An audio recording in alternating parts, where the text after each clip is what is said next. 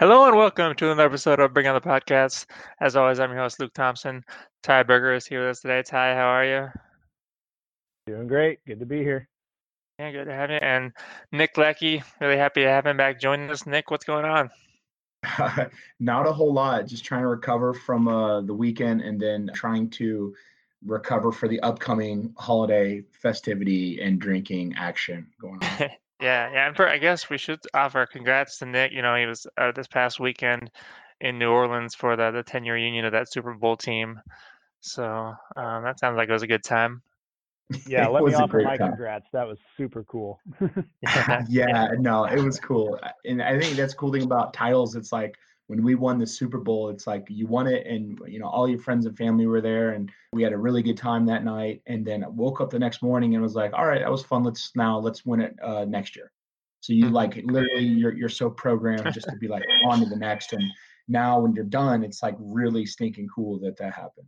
Yeah, you go out in New Orleans, you wear that ring around, show everybody.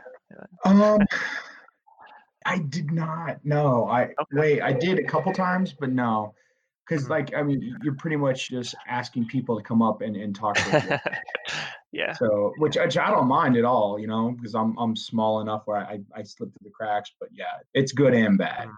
yeah yeah okay and uh, I guess you know uh, while we're offering congrats, Nick, you know we should say we talked to you before the season. You said eight to ten wins for this team. I think Ty and I didn't say anything out of respect, but maybe we're rolling our eyes a little bit. But you know, here we are. So you know, good work on that, and not that far away from ten wins either. You know. Yeah, I know. Well, I mean, you you take that West that crummy West Virginia loss. Mm-hmm and yeah, it just man, it would have been nice to have that back for sure. Yeah. And but just one of those things where just didn't happen. And then I mean I was thinking of you the game in Austin. That must have been tough with your son watching yeah. that, that early lead. yeah, I really wanted to see him cry. I really did. But in the in the end I, I was happy. I was happy that, that he was happy. But I wish yeah. K-State would have won because those are one some miserable one of the, fans one of those few times as a parent when you actually want to see your children cry. Yeah, exactly. Yeah, right. Exactly. Extremely rare occasion where you're just like, yeah. yeah. So, that, yeah. What do you guys think as parents? Sorry, we're getting kind of off topic here, but I saw this deal where, like, apparently parents these days, a lot of them go to Santa and do things to make their kid cry just so they can get a picture of their kid crying with Santa. I think it's the opposite of the whole like social media. Everything is great, and it I, it feels like like people are trying to adopt realness. Yeah, and, and and I think that that's kind of cool. But then at the same time, by trying to adopt realness by faking the crying, is in itself a parody of itself, right? It's like you know, like a, uh-huh. so it's like this weird this weird thing, right? Where you're like, you know, you're trying to be you know, you, if you post on social media, you know, I am the humblest person ever, right? It's kind of like that statement. Yeah, yeah, I, I do that a lot. yeah, we're, we're, we're deep in when you're when you're doing that with your kids, you're deep into the theater of the absurd. Yeah, yeah. truly. Ooh, I like that. Yeah, you are. you really are. Uh-huh. The, getting back to Kansas State, uh, you know, Nick, the one thing you said, we talked about how tough it is to win in Lubbock at night, and then Kansas State went and did it anyway. Uh, yeah. You know, what do you think about that one? Well, that was fun. Uh, we watched that game in, in uh, we were in Miami for a friend's uh, 50th birthday party. And I was like in and out of consciousness uh, at that. And it was just such, such a cool win because, I mean, it's, it's tough, man. And then, you know, yeah. it's like one of those places where, man, it's, you know, those, those fans get fired up and, you know, they're wearing all black under the lights and, yeah, just some special teams, you know, came on big late in a lot of a lot of the games that they won and that were decided by a touchdown or less. You know, that was the uh, the deal breaker. Yeah. And so it was, you know, another thing that was really cool about this season is we kind of it felt like we got to enjoy it with the team more, you know, with all the social media stuff and the locker room talks and everything that team was doing. But you know, so along with that, what kind of benefits, you know, did you see from the changes in culture at Kansas State? Well, you just see guys that were were allowed to express themselves, like you know, where like it's not like the the Yankees where you got to shave your beard and keep your mustache, right? It's like you know, you you can be yourself. You know, you can grow your your beard out, which you can't could before, but it just felt like there was um, everyone was having a great time and everyone was flourishing. And not to say that underside they weren't having a good time, but he just I think we were allowed to see more. And that update is what we needed as fans, right? To get us more engaged and to also, bottom line, help recruiting. Right. I, think you have to have that social media presence and, you know, for all these these recruits to to put on the gear and take their pictures. And I was in the the video room with Scott Eiler and his crew and I'm watching the game films. And they had come back from like his his uh, guys he works with there. They had come back from the field and they were testing purple smoke, like smoke canisters for photo shoots. And I'm like, that's a new one for you guys. They're like, yeah. And they're like, we absolutely love it. They absolutely yeah. love it. So cool. Yeah. What do you think of the new uniforms? Some of the stuff they. I love it. I love it. I mean, you know, I think I, I I posted on Twitter that my high school team in Grapevine, Texas, has yeah. more color combinations than my college team, and so it's cool, you know, and it's cool. It's cool to see them get get with it because you know, I mean, kids coming from from high school now, they're like, "What? We only have two uniforms," and and people will say, you know, "Oh, look at Alabama or look at you know these other schools," and it's like, man, you need an update. I mean, yeah. it's it's all about recruiting. That, that's the bottom line. You know, that's how you build programs and you have to appeal to that and you have to change it up and i don't think it's like a oh let, let's um that they were terrible when you wore those uniforms. And it was like, it ain't about that, man. It's just it's about honoring the the history and, and the tradition of K State. And and I think you have to recognize your past with all that stuff too. And it's really hey, cool oh hey Nick, is that is that more a comment on the conservative nature of K State with uniforms or on the excesses of Texas high school football? it's definitely dual serving is what it is. It's like yeah, it's more of a sneak diss is what it was, you know.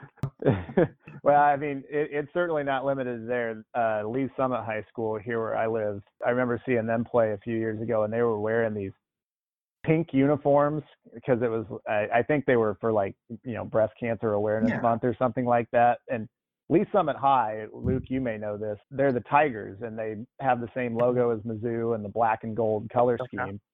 And here they are out there in like these pink striped uniforms. It was, it was wild. That's cool. well, and then and if, if, if you look at like kids these days too, and how they dress, right? Where it's um like they they they dress funky, right? You know, they, they see you know guys like Odell Beckham and and and they like all the bright colors and and they want to you know look good play good mentality. And so i think it's got to translate to on the field and you got to adapt to get those get the recruits and the you know bring some fun and energy to your players man. Mm-hmm. and you know the one guy that everybody really pointed to as far as you know benefiting from the coaching change was, was Skylar Thompson. And you know he talked about it some and I think there was there was less pressure on him. Obviously, the quarterback job was his all year. That was that was made clear from the beginning. You know, he wasn't perfect by any means, but had some really good games in there and, and a pretty good season overall. You know, what what did you see in his play that changed this season? Do you think? I mean, going from a sophomore to junior year, like I mean, honestly, I'll I'll say it now, but I thought he performed so poorly last year, and then knowing that it was based off of of him not knowing who the starter was until the kickoff, right before you know they sent him. Like you know, playing with that that sort of mentality sucks because you're not playing to win. You know, you're playing to keep your job, and to be on such a, a, a short leash, it, it really doesn't allow you to flourish. And him him being named a starter uh, you know, Delton transferring and uh, having, you know, this coaching crew help him out, you could tell like he benefited from all that coaching and all that, you know, freedom and, and confidence to say, okay, I'm not worried about my job anymore. I'm worried about, I'm worried about winning these games and I'm worried about the opponent at hand. And, and you could tell that really, that freed Skylar up a lot, you know, allowed him to make more decisions. And they, um, and I think that the offense, you know, I think they schemed them well where, they were like, okay, you know, you're we know you're not a running quarterback, but you know, l- let's get your confidence in passing, and then we'll sprinkle in a few runs. And then as the year progressed, Skylar can run the ball. Skylar can run, run the crap out of the ball. And so it's just one of those things where it's like, wow, this development like is, is the best development I've seen of a quarterback um, in, yeah. in, a year for sure. And it, and it looked like he really wanted to run the ball, which was a lot yeah. different from last season. Well, and and I think with anything, right? You guys know it's just confidence, right? You got to have that confidence to do something. And if you're not a, a confident runner, then you know you're going to be timid and and you're going to get blasted and just going to ruin your uh, ruin your skills and your confidence levels. Mm-hmm. And it helped that he was playing behind an, an experienced offensive line. Of course, about that. You know, I think one of the big surprises in that postseason awards was all the accolades for Josh Rivas, just because you know he was kind of the sixth man in there, not even necessarily a starter, but obviously he did really. I mean, as someone who watches the offensive line probably more than the average viewer, you know, was that less of a surprise for you? Absolutely, it was. Every time he'd go in, I'd be like, "Oh man, he is doing so well." And I was like, "It's a matter. It's only a matter of time before he's the uh, the starter." because he was just really, really good player, really aggressive, and he's just learning the system. And I mean, to be a what a sophomore, oh, it was awesome. It was so cool. And he just he, he he's he's the fit. You know, he's a great fit. And and every time he played, I'm like, he made a couple mistakes here and there. You know, some some little things, but I mean, we all make mistakes, no matter you know what age we're at, and um, nothing that was unforgivable. And and just you know, it was really cool to see. Really cool to see. And I think it makes us all feel better about next season too, the offensive line. One hundred percent, right? He's probably he's the only guy coming back, right? Right. Right. Yep. That's going to be crazy. But, you know, I, I trust that Conor Riley's going to get these guys right. I've met with him and I've watched them practice a couple times, uh, which is why, you know, I, I, I figured they're going to win eight to 10 this year. Is that mentality they have there? It's awesome. You know, Connor was a, was a, a gifted O lineman at, at, North Dakota State, I believe. And you know, he did really well, or nor just North Dakota, I believe. So okay. it's cool, man. He, he's going to do some really good things with them. Hey, Nick, I had a question for you while we're talking offensive line. I was at that West Virginia game, and I was actually sitting with some high school coaches. So I was, I, you know, I was actually around people who know football better than I know football. Um, and after the game, they were asking me some questions, and they were like, "Hey, you know, it looked like you guys were running a lot of a lot of zone blocking schemes in that game." They're like, "I thought this coaching staff was all about gap blocking and a gap power and all that." And I was like, you know, I I honestly hadn't been looking for it, but I kind of went back and thought about things a little bit, and I'm curious about what you think about this, Nick. I felt like early in the year they were trying to do that, and they really, I mean, they were just terrible on offense against Baylor and Oklahoma State at the start of the conference schedule. Did you see them adjust something like that as the year went on to try to fit their personnel a little bit better, or am I just completely off base here? Well, obviously, we, we all saw the um, the the brilliant play where um, the, the, left guard pulls and, then stops, and then they uh, kind of do a, like a bend back. Um, what teams were doing, especially early on, where opposing linebackers were were flowing over the top, and so you know you try and run power, it's a slow developing play, and you know it's like electric football, right? The more people you stack in one area, the more it's not going to get there. So defenses were leaving themselves exposed in case they just didn't take advantage of that, right? You didn't have any. Here's your step one, run a power. Then here's your step two, is you you run a play action off that power. Or here's your your step three, where where you you you scheme it up like that, but then you make sure that you're hitting the backside of that power. And, and so really, it was just D line play and and and linebacker play. So teams were doing that, and it just took them a while to adjust to it. But after they did, you know, you rarely saw them run the power, and there was more uh, full man zone blocking, which I think is is fantastic because it eliminates when you do a zone blocking scheme. It's like whatever defense they throw in front of you, whatever they shift to, you essentially say, okay, we're going to go. You know, if it's true zone offense, you could say we're going to do like let's we call it Ben Green in in the, when I was with the Cardinals, and Ben Green and Ben Yellow you know, Ben Green, right? G R R is right, and Ben Yellow, L L is left. And you just say, okay, Ben Green, going to the right. So I look at my, my right side, who's in this A gap? I'm blocking that person. And it just it just simplifies the game and it allows you to to move quicker and to be stronger with it, knowing you have backup. That's cool. Thanks, man. Yeah. And the you know the kind of the up and down of the running game. I also wonder, and you know, I'm sure the coaches and players don't want to use this excuse, but there were a lot of injuries in the backfield. You know, you kind of wonder, like, what if they had had the personnel to run out that diamond formation more often as the season went on. You know, how yeah. much do you think that that had an impact on kind of those struggles?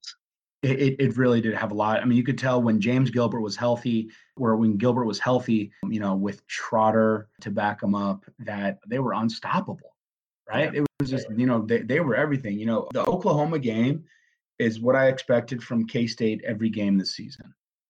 It, it, it, truly was, where it's just like, we're going to come in and we're going to run the ball right down your throat. And what are you going to do about it? and that mentality was there present there and everyone was healthy and it's when gilbert wasn't healthy you know then you couldn't get that that one two punch from trotter or anyone else right yeah, so, and, yeah. I, and I thought that was I thought that was part of the quarterback running game too. Like I, I don't think Skylar was ever really hurt, or at least I didn't hear about it. But I could tell later in the year, you know, he ripped off those three big games in a row with Oklahoma KU, and I forgot what the other one was. But then it seemed like they really reined that back in later in the year. I don't know if that was because he was taking some hits or what, but it'd be nice if you had your full complement of running backs and you were able to mix in, a, sprinkle in a little bit of Skylar like we did in those three games. Yeah, and mm-hmm. you're right, and that's what they needed, right? You need Gilbert to be your workhorse, and then you know everything else is secondary after that. Because you know once you get them running with Gilbert, then it does open up your, your QB run game. And if that's not successful, then they're going to be like, okay, you know, we want you to do the QB run game because then we're going to we're going to take a shot at your quarterback too. So end of the season too, you want to be protectful of your quarterback as well to just limit hits, limit injuries. Yeah, and it was good to see. I, I think, at least personally, I, I felt a lot better about our receiving corps by the end of the season. You know, especially what's coming back with you know obviously Youngblood and Malik Knowles, and then even Chabastin Taylor got it going finally those last few games. You know, so just I mean, for you guys, how much did your confidence in the receivers change throughout the year? Oh, it was cool, man. And Malik Knowles, you know, he can burn the top off of, of opposing defenses, and you know the, the the same thing with Youngblood. I mean, you know, the kick returner stuff it, it plays well because you know you get a guy in space and then you try to utilize him like Tyreek Hill or or Mecole Hardman and it's it's nice when you got a guy who can make moves like that. You you give him the ball and you let let him make moves for you. And then let's not forget Dalton Schoen too. You know, he he had a, a pretty good year too. Yeah, that's true. And so to switch over to the defense, you know, Wyatt Hubert's coming back. Uh, how much of a challenge is it going to be for him to keep playing at the level that, that he played at this year when everybody, you know, knows him now and he's losing most of the guys that are next to him? Yeah, I mean, you know, losing Trey Dishon, you know, will definitely hurt. But you know, I think that this coaching staff is reloading, and I, I think that under Scottie Hazelton, right? Hazelton, um, yeah, yeah, yeah, that um, they they are figuring it out, right? And you could tell that Wyatt figured it out late when they were keying in on him, right? You know, he had some big plays versus Tech, uh, versus Iowa State, and so I, I think I think he's only going to improve. And to be a beast as, as a sophomore, and then you have that have all that confidence going into your junior year. I mean, he's going to age like a fine wine, you know. Yeah. But it will be important for for some guys to step up on that defensive line to fill those those big shoes too. Yeah, I think the guy to watch, like helping him out next year, is Drew Wiley in the middle. Like I think Wiley's going to be pretty good in the middle. If we can find someone on that other side that's not just you know you know, not just getting run off the play every time. I think I think Wyatt will be all right, but you're right. He definitely needs some help. I'm hoping Wiley's that guy in the middle to help him out. I can and, see that. And then in the secondary, I think it's kind of one of those things where you know you would have loved to have them stay more healthy and could have been better this year. But the silver lining is you got a bunch of young guys in there to, to start to get some experience. You know, you think that'll be beneficial down the road? I, I really th- think it will be. I mean, uh, we're losing losing Denzel Goolsby, right? So that's going to be that's going to be sad to to see him move on, finish eligibility. Uh, he's such an amazing player, both on the field and off the field. And once again, right, you got to trust Scottie that that he's got that perfect defensive coordinator mentality, right? And and he's he's gonna he's gonna find the right guys, and they're gonna get the right fits, and it, it, will be cool. You know, I, I trust his coaching staff a lot. Yeah. I really like, you know, you got AJ Parker back, and when he's healthy, he's good. You got oh. Jahron McPherson, who's got the attitude to, you know, kind of, you know, kind of lay some hits on guys and get everybody rallied.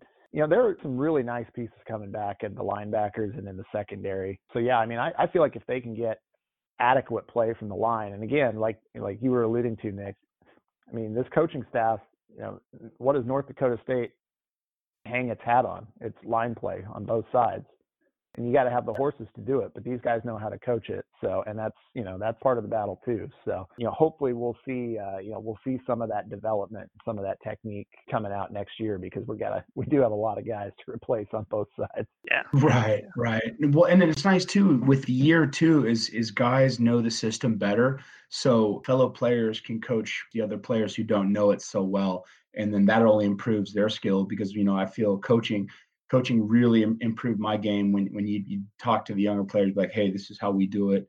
Um, you know this is what i like to do. This is my kind of variation on, on what we do. And and that only just makes you stronger because then you think about it and they ask questions you think about it more and and like okay well i get why we're doing this now. And then once you see that overall scheme that overall structure and knowing where, your piece in that puzzle fits then it's just man your game gets so much better. And then with defense man just like offense man it's a it's a team sport and it, t- it takes all 11 guys out there firing on the same same page. Mm-hmm.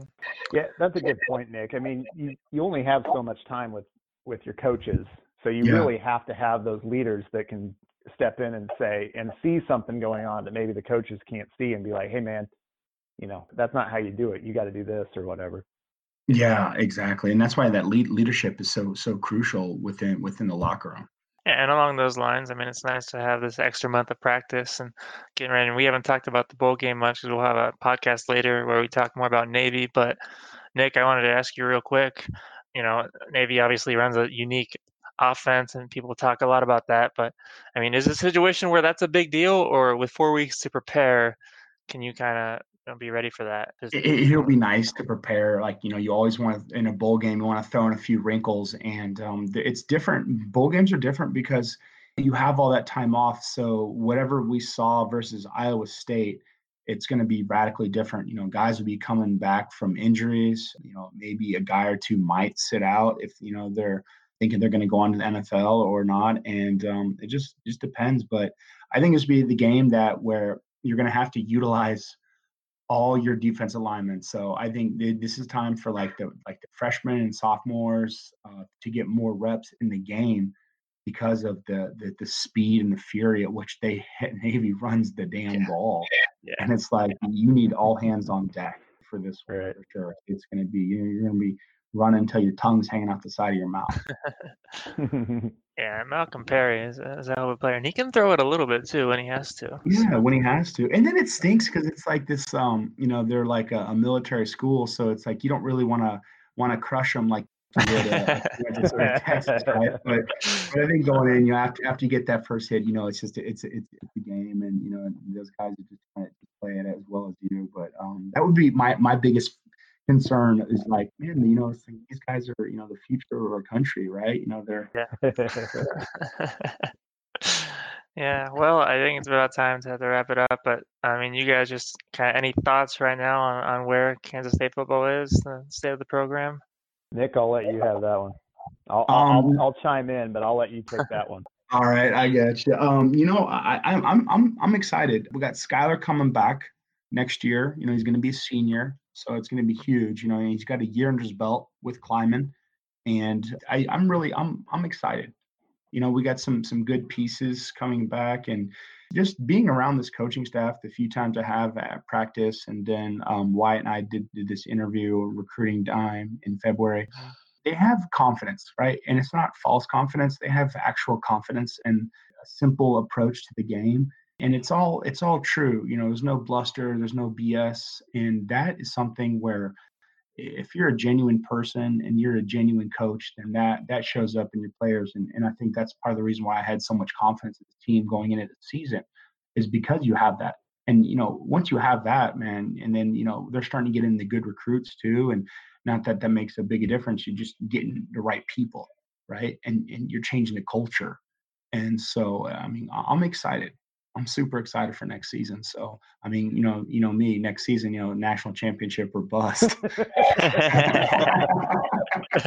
so, so so now I get to chime in and be the Debbie Downer here because I'm just like, I, I, mean, I will say this: I was very impressed with the results this year. I I I think before the season, I said I I feel like a you know a seven and five type of season is probably what I thought you know yeah. It was about what we'd be looking at, and we ended up eight and four. You know, we got wins over Oklahoma. Obviously, that was a huge upset. And I really like the win against Iowa State at the end of the season because you know we don't want to get we don't want to let Iowa State start thinking that they actually know what they're doing. um, but I mean, like I look at I I mean I just look at the all all that they have to replace on the lines coming back next year, and I think the Big 12 is going to be a lot tougher next year. I mean, basically everybody brings back their quarterback, and the only one who doesn't, well, I mean KU doesn't, but who cares? Um, but the, the only one who doesn't is Oklahoma, and they plug in a five-star quarterback with like basically all of their yeah. talent coming back. Like they're they're going to be okay. So you know, I mean, you know, it's it's the cycle where we have five Big 12 road games next year. I think everybody in the Big 12 is going to be pretty much everybody's going to be at least as good as they were this year, if not better. I mean, I feel like we could you know, we could plug and play pretty well on the lines and we could still end up, you know, just by final record look like maybe we were just treading water. But, you know, as long as we don't have just a huge setback next year, I'll be really excited to see, you know, how they build those lines going forward because they, you know, we've got the quarterback coming in and Will Howard.